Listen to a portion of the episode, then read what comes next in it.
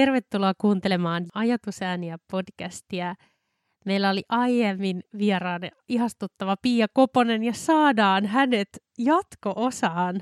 Joten jos et vielä kuunnellut jaksoa rehellisyydestä, niin se on tosi hyvä lämmittely tai viritys tähänkin jaksoon, niin käy kuuntele se eka ja, ja palaa sitten tänne. Mutta nyt Eterissä siis Pia ja täällä vakkari äänienä jälleen Julia. Mutta hei Pia, kiitos, että olet edelleen mukana. Kiitos Julia, että saan olla. Tota, me vähän niin kuin meinattiin varkain lipsua jo aikaisemmassa jaksossa näihin palautumistaitoihin, koska ne linkittyy toisiinsa niin hyvin, niin tota, jos me mennään nyt, nyt ihan rehellisesti vain palautustaitoihin niin kuin jakson teemana. Ja mullehan tämä nyt viestii jotenkin, jos mä mietin, että mistä pitää palautua, niin varmaan työelämä on aika merkityksellinen asia, josta haluaisi äh, semmoisen niin palautumisen kokea. Niin tota, mihin, mihin kaikkeen tämä liittyy? Onko tämä siis erityisesti työstä palautumiseen vai, vai miten sä näet tämän kokonaisuuden? Tavoilleni uskollisena ja itselleni uskollisena näet tosi laajasti. eli, eli mun mielestä se on mm, jopa ihmisenä olemisen ydintä. Eli jotta voi palautua, täytyy tietää, mihin haluaa palata. Se niin kuin terminä on vähän kimurantti mun mielestä käyttää. Ja toki se on sieltä urheilumaailmasta tullut, että lihakset palautuu. Mm. Eli elpyy ikään kuin ennalleen, vaikka kaikki me tiedetään, että kehitys tapahtuu palautuessa. Eli todellisuudessa se ei koskaan palaa siihen, mistä on lähdetty, vaan se laskeutuu jollekin uudelle alustalle. Ja sen takia mä ajattelen, että se on niin kuin jatkuva prosessi, joka kanssa meidän tulisi tietoisemmin tehdä töitä ja olla sen kanssa läsnä ja ymmärtää, että se on oleellinen osa meitä, että me välillä tietoisesti, suunnitelmallisesti palaudutaan, jos mä nyt käytän tätä palautumisen sanaa. Siinä voisi olla myös elpyminen, siinä voisi olla eheytyminen, siinä voisi olla voimavarojen takaisin keruu, semmoisia niin synonyymin kaltaisia ainakin siinä rinnalla kulkemassa. Kannustan jokaista määrittelemään, mitä se itselleen tarkoittaa. Ajattelen sitä itse semmoisena, että joo, on asioita, jotka kuormittaa meitä, ja sitten on se kuorman purku. Ja siitä on tavallaan palautumistaidoissa kyse, että me tunnistetaan, mikä meitä kuormittaa, miten se kuormitus meissä ilmenee ja miten me saadaan se purettua. Joo. Näetkö tämän jopa ihan sillä lailla, että joku aikajakso niin kuin jakautuu sekä tällaiseen ponnistelun aikaan että sitten palautumisen aikaan? Onko se jotenkin oleellista ymmärtää, että milloin, mihin sijoittuu palautuminen, jotta palautumista tapahtuu? Tietyllä tavalla mä ajattelen, että kun huomisesta ei tiedä, mm. niin silloin se hyvä mittakaava on ehkä se yksi päivä tai vuorokausi, jota tarkastella kerrallaan. Ja silloin se tuntuu myös semmoiselta kokonaisuudelta, jota on about helppo hallinnoida ja, ja hahmottaa siinä niin kuin myös arjen keskellä. Eli miten mun aamu alkaa? Miten se, miten mä aloitan mun aamun, edesauttaa mun palautumista? Siis ihan näin pitkälle vietynä. Okei. Okay. Onko sulla antaa jotain esimerkkiä vaikka, miten sä toteutat itse tätä tai neuvoisit aamus, aamussa huomioitavan palautumisen? Joo, siis teen tietoisesti teen sitä, että mä en lähde höykalla sängystä ylös. Mä en anna itselleni sitä etukenoa heti siitä, kun kello soittaa. Vaan otan siinä henkoset, en siis polta tupakkaa, vaan ihan happea vedän sisään tietoisesti. Kuulostelen vähän, että miltä se kroppa tuntuu sen yön jäljiltä. Sitten mulla on semmoinen oma se ei, ei ole mantra mut, eikä rukous, mutta jotain siltä väliltä, minkä mä käyn läpi. Sisäinen tietoinen puhe ja semmoinen sopimus, jonka mä teen itseni kanssa, joka kiteyttää sen, että mä oon itseni puolella ja mä luotan, että, että kaikki tapahtuu oikealla tavalla oikeaan aikaan. Joka lauseena ja sana jonona rentouttaa mun kehon ja lietsoista luottamusta, että mä pystyn asettumaan siihen uuteen, joka on alkamassa.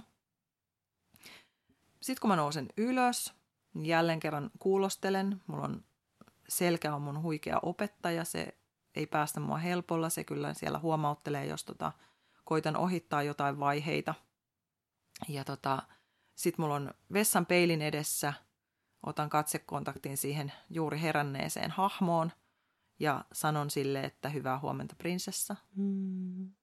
Tosin se on vaihtumassa kuningattareksi ja mä en tiedä mikä se vielä tulee olemaan, mutta jotenkin aloitin sillä prinsessalla ja, ja jotenkin se oli äärimmäisen kiusallista silloin, kun mä aloitin sen. Mä kuulin sen yhdeltä mun asiakkaalta ja mä, että hitto mä haluan kokeilla tota.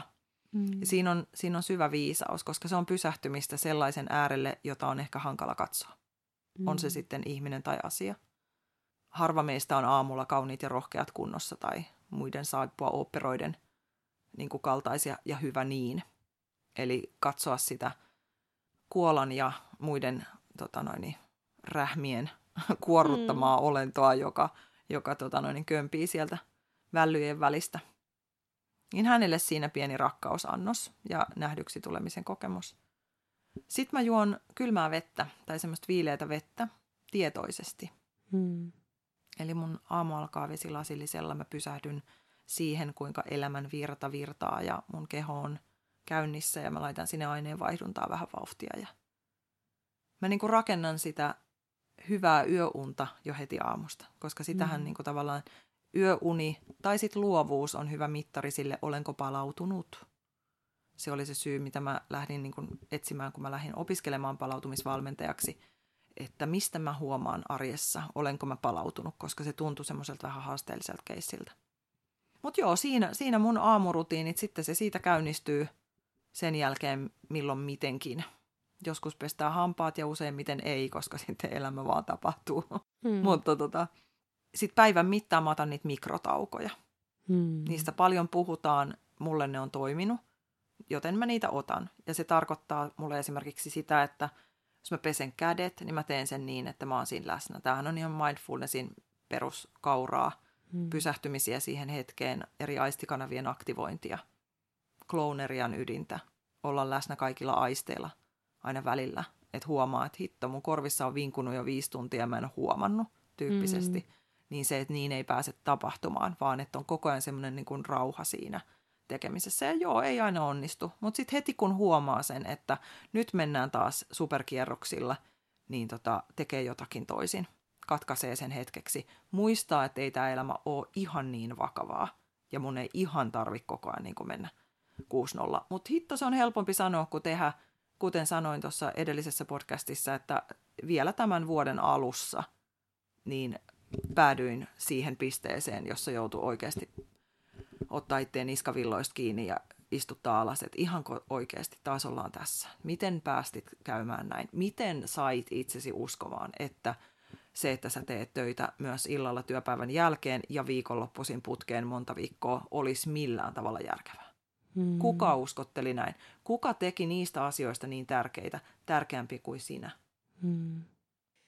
Niin, ja mä en voi olla niin kuin väistämättä sitä ajatusta, mitä itselle herää, että tämä on niin kuin meidän tämmöinen käsite kuin palautumistaidot tai palautuminen, niin kuvaa hyvin tätä kulttuuria, jossa me eletään. Eli jos voisin kuvata, niin yksilökeskeistä suorituskulttuuria, jossa se ainainen tyytymättömyys itseensä o- omaan suoriutumiseen, eli, eli jo koko ajan pitäisi pitäis olla parempi, mutta sitä ei oikeastaan saavuta sitä tyytyväisyyden tilaa koskaan. Ja ehkä sitten varmaan tämä no, maailman tilanne vielä siivittää sitä, että et jotenkin semmoinen niinku huoli tulevaisuudesta ja niin, stressitekijöitä on lisääntyvissä määrin. Miten sä itse asiassa, tämä menee nyt tietysti vähän tässä tapauksessa yhteiskunnalliseen puoleen, eli Eli missä määrin tietysti yksilöt voivat juuri, juuri vaikuttaa omaan elämäänsä ja, ja sitä kautta ehkä hiljalleen se muutos tapahtuu rakenteissa, koska, koska niin kuin yksilöt eivät enää suostu tavallaan toimia sen paineen alla. Mutta että näetkö tämän, että tämä on nyt tä, tällaisille taidoille on huutava pula, koska maailman kehitys on vienyt meidät tähän pisteeseen. Mä mossaan täällä, kun sä puhut. Nimenomaan, nimenomaan. Siis jos ihminen palaa palautuu omaan voimaansa, niin sehän ei hyödytä tätä yhteiskuntaa sillä tavalla, joten nimenomaan nämä niin kuin money talks-osastot haluaisi. Se on just se. Mm. Joten on kivempi luoda uusia TikTok-sovellutuksia tai, tai muita, jotka pitää ihmiset kiireisinä ja saa itsensä unohtamaan itsensä. Mm. Se on paljon niin kuin, kannattavampaa, jos euroissa lasketaan. Paitsi, että ei ole, jos katsotaan, kuinka paljon niin kuin, sairauspoissaolot tällä hetkellä mm. maksaa eri tahoille. Tai you name it, siis niin kuin, terveydenhuolto, mielenterveys, sosiaalipuolen. Siis tämä pahoinvointihan on ihan infernaalista tällä hetkellä, mm. koska annoskoko on ollut pitkään jo ylimitotettu yksilötasolla mm. eri tavoin. Ja siinä hötäkässä liian moni on unohtanut, että ne ei ole uhreja. Mm. Me tehdään itsestämme uhreja. Ja sen takia on tärkeää, että heti aamusta me ollaan itsemme puolella ja palaudutaan siihen, ketä me oikeasti ollaan. Ei me mm. olla tällaisia kulutushiiriä. Ei me olla tällaisia niin kuin, äh, jatkuvan materiaalisen perässä juoksevia kummallisia härpäkkeitä, joilla on hirveä kiire koko ajan. Ei, ei me olla sellaisia. Mm. Me ollaan heimo, joka, joka voi siinä yhteydessä toisiinsa luoda ihan huikeita asioita. Ja, ja tämä on jotenkin niin kuin surullista, missä upeudessa me eletään, missä hyvinvoinnissa me eletään. Mutta sitten me jotenkin saadaan toisemme uskomaan, että niin ei ole. Se on käsittämätöntä. Ja niin kuin sivuttiin edellisessä podcastissa sitä, että kaikki ei ole sun syytä mm. tyyppisesti. Että me ollaan myös niin kuin tuhansien vuosien taidon näyte siitä, mi- mihin voidaan mennä tietynlaisella toimintatavoilla ja rakenteilla, kun ihminen vedetään irti siitä, mitä se oikeasti on, mitä me voidaan yhdessä olla. Eli sen takia, niin kuin mä sanoin, että mulle palautumistaidot on myös sitä, että me palataan siihen ytimeen, joka voi olla yhteydessä toisiinsa ja luoda ja parantaa ja juhlia ja mm. nauttia ja, ja elää ja mm. nähdä tämä mieletön monimuotoisuus, mikä täällä on. Mm. Tämä on ihan mieletön paikka. Tämä on ihan mieletön paikka. Tämä on kaikki mahdollista. Ja musta, mä oon inspiroitunut itse Astaraamin näistä luennoista ja tutkimuksista ja puheenvuoroista suunnattomasti, koska hän tuo esille esimerkiksi sitä, että esimerkiksi tällä hetkellä meillä on olemassa ratkaisut energiakriisiin. Tuolla on keksijöitä, joilla olisi vastaukset ja patentit. Nämä ne on niin kuin isoja kysymyksiä, että minkä takia me tehdään itsellemme ja toisillemme tällaisia asioita. Miksi me ajetaan itsemme toistuvasti tämmöiseen.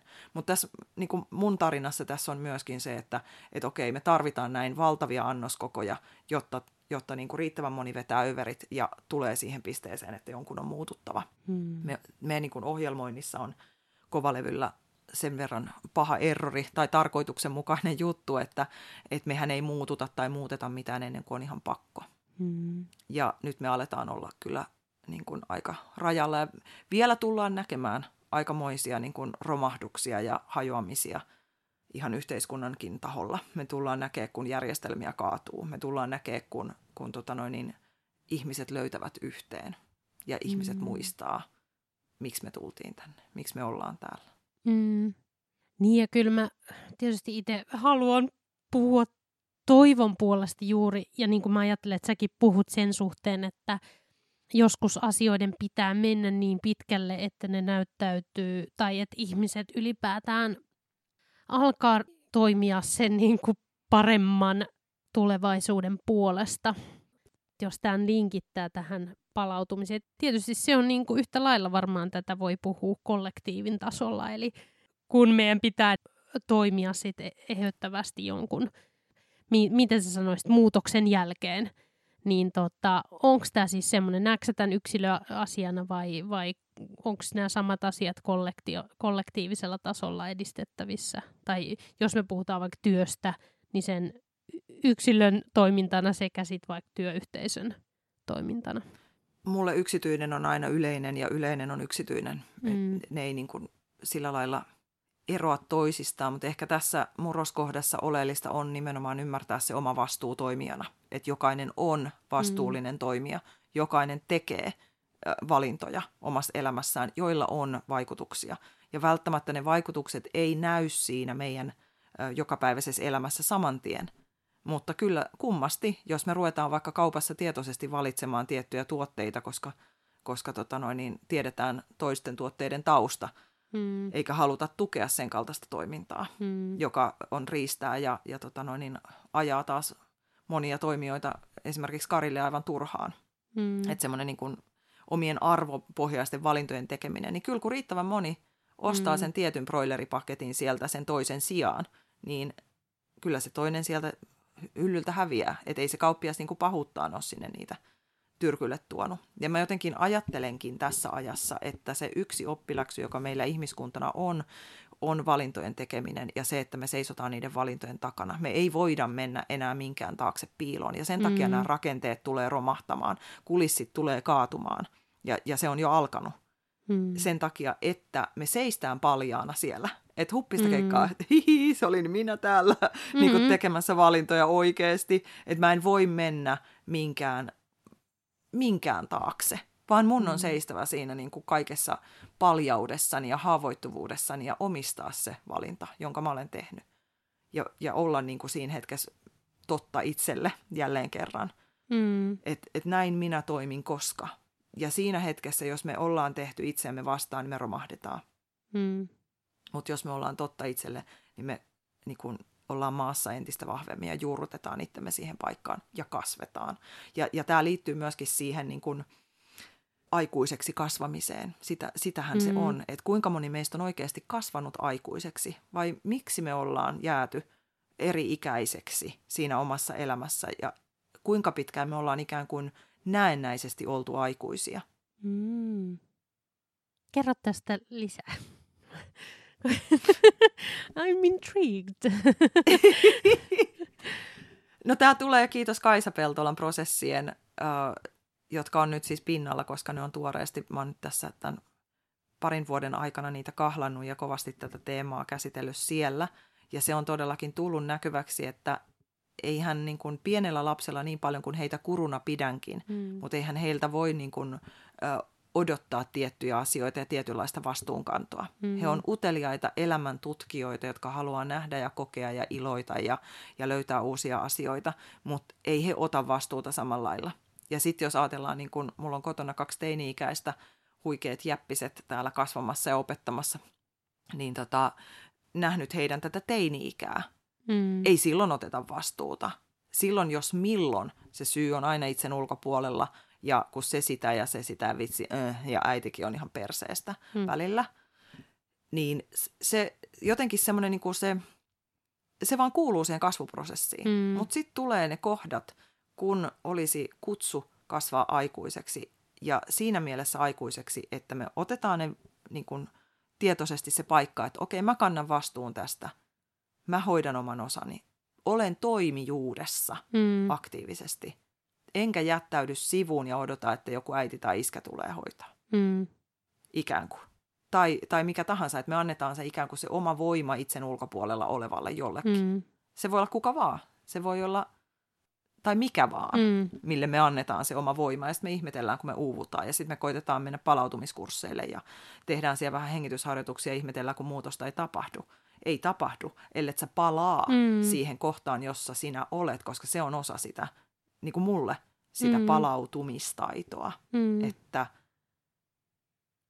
niin, meissä saa olla se lapsi. Mm. Minä jos kuka puhun leikin puolesta mm. niin kuin mm. sen ja, ja sen niin kuin ilon etsimisen puolesta.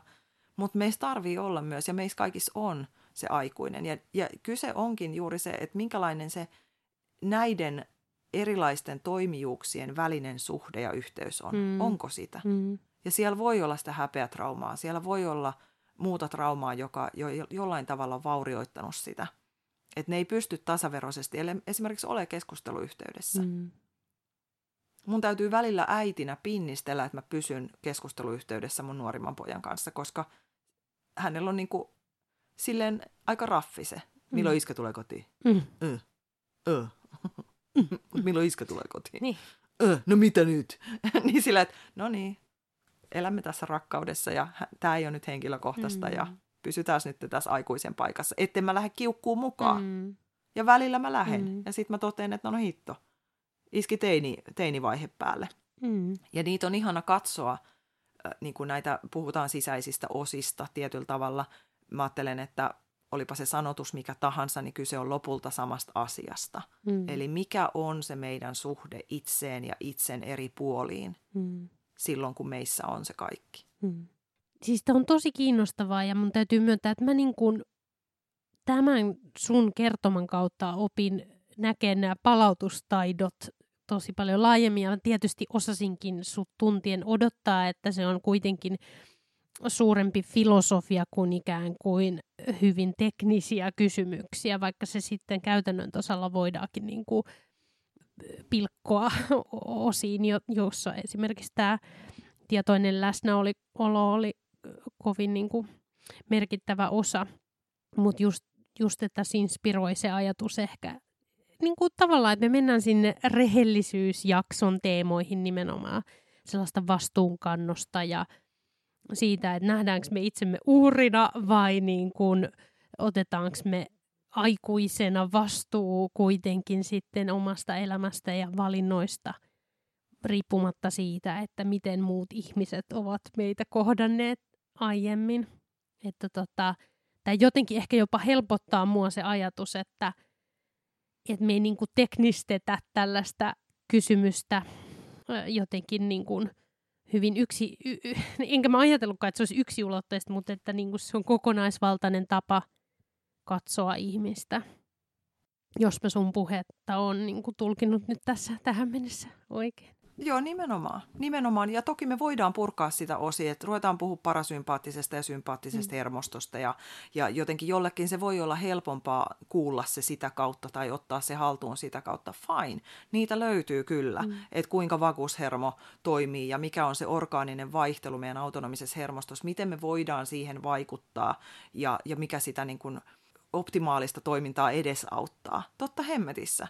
Ja, ja myöskin tavallaan se, että, että jos meillä menee mielessä kovaa, niin sitten kannattaa ottaa kehoa mukaan siihen ja mennäkin kehon kautta tavallaan se, niin kuin vastaan sitä rauhoittumisen tilaa, ettei me yritetä sitten mielen tasolla rauhoittaa. Että nämä kliseet siitä, että olet istunut päivän Teams- ja Zoom-kokouksissa ja sitten ajattelet illalla vähän palautua katsomalla Netflixistä jotakin sarjaa kolme tuotantokautta putkeen, mm. niin not gonna happen, koska sä, että miten sä käytät hermostoa, miten sä käytät sitä sun instrumenttia, niin itse asiassa kuormitat lisää. Mm. Eli kyllähän se niin kuin hirveästi helpottaa, kun niitä eri siltoja käy katsomassa ja löytää itselle sen sanotuksen ja reitin siihen palautumiseen ja, ja voimavarojen palauttamiseen ja, ja kuormasta elpymiseen ja kuorman purkuun. Siis ne, juuri se, että, että sanat ovat sitä varten, että ne rakentavat siltaa siihen, joka on sinun maailmassasi totta.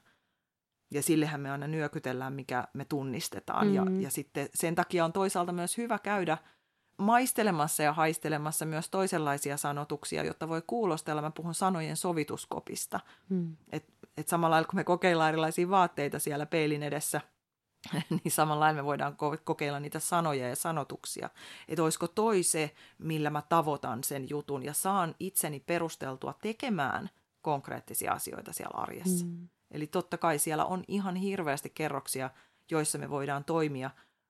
Mutta ajattelen itse, että koska niin moni puhuu näistä tällä hetkellä nimenomaan hermostollisesta näkökulmasta tai, tai sitten ihan konkreettisten hengitysharjoitusten kautta tai mitä ne kellekin on – että mä tuon tänne tarkoituksella nyt vähän tätä toista, että mm. et on kyse lopulta pikkasen isommasta mm. asiasta.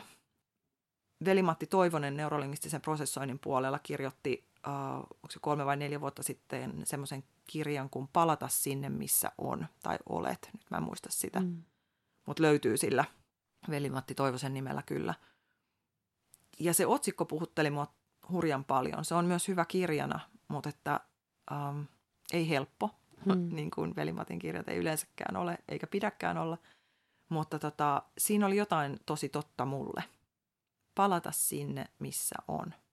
Hmm. Ja se on jotenkin palautumistaitojen ydintä. Et sitten kun meidän hermosto on ylikuormitetussa tilassa ja se vireystila on siellä sille, että kaikki sinfoniat soi päällekkäin ja kaikki radiokanavat on yhtä aikaa päällä ja me ei edes tajuta sitä, niin tavallaan se, että mitkä on ne henkilökohtaiset keinot palata siihen toimijuuteen, mm. jossa sä pystyt tekemään valintoja. Koska sehän siinä on, kun me ajetaan itsemme ylikuormitustilaan, josta se orgaaninen palautuminen ei vaikka hermostollisella tasolla tapahdu, niin meidän tekemät valinnat, päätökset ei koskaan palvele sitä meidän syvintä omaa totuutta, vaan ne palvelee selviytymistä siinä hetkessä. Mm.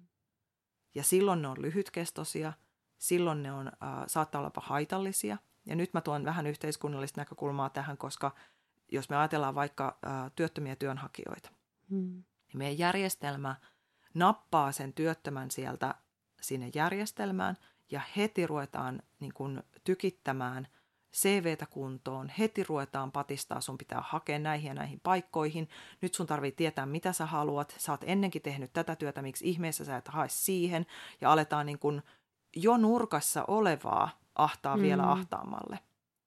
Joillekin tämmöinen painostus toimii, hyvin monelle se ei toimi, ja nyt mä puhun siitä niin kuin omasta kokemuksesta, mitä mä oon tässä muutaman vuoden aikana saanut henkilökohtaisesti tästä järjestelmästä sisältäpäin nähdä.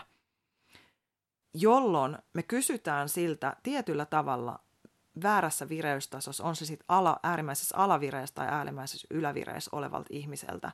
Me pyydetään häneltä vastauksia niin isoihin kysymyksiin, mihin harva edes optimaalisella vireystasolla oleva ihminen ei kykene vastaamaan, ja me vaaditaan se vastaus vartissa. Hmm. Eihän se voi tuottaa mitään hyvää. Minkä takia moni vaikka työkokeilun tai palkkatukeen lähtenyt ää, työnhakija, niin ei työllisty sen jälkeen tai lopettaa sen kesken. Hmm. Siitä syystä, koska se valinta on lähtökohtaisesti ollut heitä vastaan ja jokin heidän systeemistä tunnistaa, että tämä ei ollut se. Eli meidän täytyy saatella se ihminen sieltä, ollaan me se ihminen itsellemme tai että se, jonka kanssa me tehdään töitä, niin saatella hänet siihen optimaaliseen vireystaloon, niin kuin palauttaa mm. siihen tote, totena olemisen tilaan, jossa se ihminen kykenee kuulemaan itsensä, mutta myös muut. Jolloin se ihminen uskaltaa myös siitä turvan ja luottamuksen kehästä käsin, jonka hän itse itselleen pystyy siinä tilassa luomaan, niin hän pystyy siitä käsin selkeällä kirkkaammalla näkökyvyllä sanottelemaan, että itse asiassa mitä mä oikeasti haluan on tämä ja tämä ja tämä. Hmm. Ja joka ikinen kerta, kun siitä on lähetty niitä askeleita rakentaa, ne ihmiset on päässyt sinne, mihin ne haluaa. Ja ne on voinut moninkertaisesti paremmin kuin hetkeä ennen, kun me aloitettiin sitä prosessia. Se on niin yksinkertaista, hmm. mutta me tehdään siitä tosi vaikeaa, koska se on pelottavaa, koska siellä avautuu myös monia muita lippaita, ja kellarikerroksia ja asioita, joita me ollaan väistelty. Ja suurin juttu vielä siitä, että minkä takia esimerkiksi päädytään huonoihin valintoihin, on se, että kun se näkökyky on rajallinen tai siinä kohtaa tosi, tosi, tosi kapea jopa, kun me ollaan siellä selviytymismoodissa, niin eihän me välttämättä edes itse ymmärretä, kuinka me päästäisiin takaisin. Ja vielä vaikeammaksi sen tekee, jos meillä ei ole koskaan ollut aikaisempaa kokemusta – milloin sellainen tila olisi ollut totta. Mm. Wow, musta tuntuu, että sä, tää oli niinku jackpot. Tää oli joku miljoonan dollarin vastaus. Lähetän, laita pankkitilin numero tulemaan. Niin tota... Joo, laitan. Kiitos Pia niin näistä sanotuksista siitä, että olet.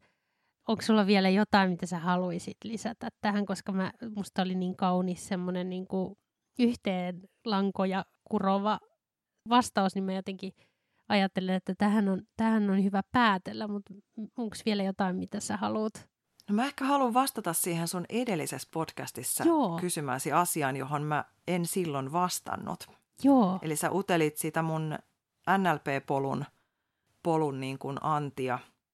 Mä oon siis 2008 vuodesta kahlannut niitä hommia läpi ja tällä hetkellä on NLP-treeneri, joka tarkoittaa sitä, että mä oon käynyt vuoden präkkärin, vuoden masterin, vuoden trainerin ja sen jälkeen uudelleen apuopettajan roolissa sen präkkärin ja masterin uudelleen.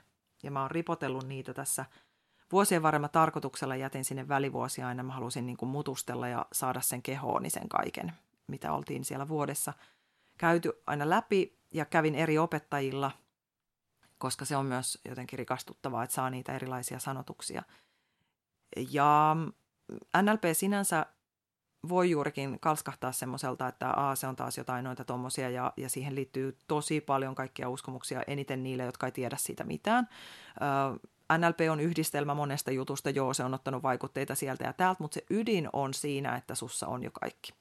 Ja ö, se herättää uteliaisuuden itseä kohtaan ja maailmaa ja muita ihmisiä kohtaan, mutta se antaa myös työkalut poluttaa ja pistää niin kuin osiin sellaisia asioita, joille ei vielä ole sanoja. Ja mitä se on mulle henkilökohtaisesti tarjonnut, niin se on antanut luvan käyttää mun mielen luontaista tapaa kuvittaa asioita. Eli semmoinen, mikä on mulle ollut vähän ehkä jopa kiellettyä ja ehkä vähän dissattuakin.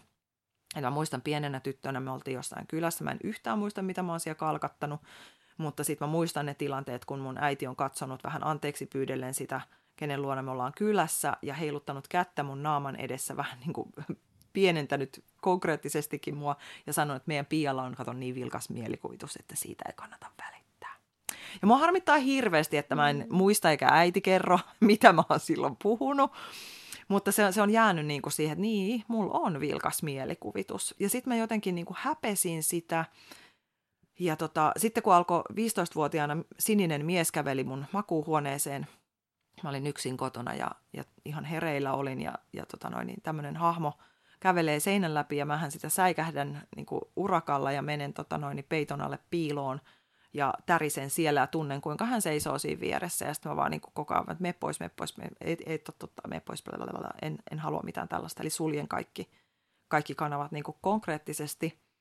Joten myöskin siitä niin kuin intuitiivisesta tasosta ja tietystä näkemisen tasosta tuli kiellettyä. Hmm. Koska mulla ei ollut ketään, kelle mä olisin voinut sitä sanoa – ja, ja tota, kenen kanssa mä olisin voinut sitä jakaa. Niin yhtäkkiä asteleekin elämään tämä NLP, jonka keskeinen työkalu on hyödyntää sulle aktiivisinta aistikanavaa. Ja mulle se on se visuaalinen ja se, se mielen kuvitus. Ja mä sainkin valjastaa sen aivan uudella tavalla. Ja, ja se, se, miten vapauttavaa oli käsitellä asioita metaforina tai analogioina – niin se toi niin kuin ohituskaistan mennä semmoisiin aika vaikeisiin kellarikerroksiin, jotka sinänsä niin kuin suoraan kävellen niin herättäisi hirveästi pelkoa ja vastareaktioita ja, ja tulisi suojamuuria, jos jonkinlaista.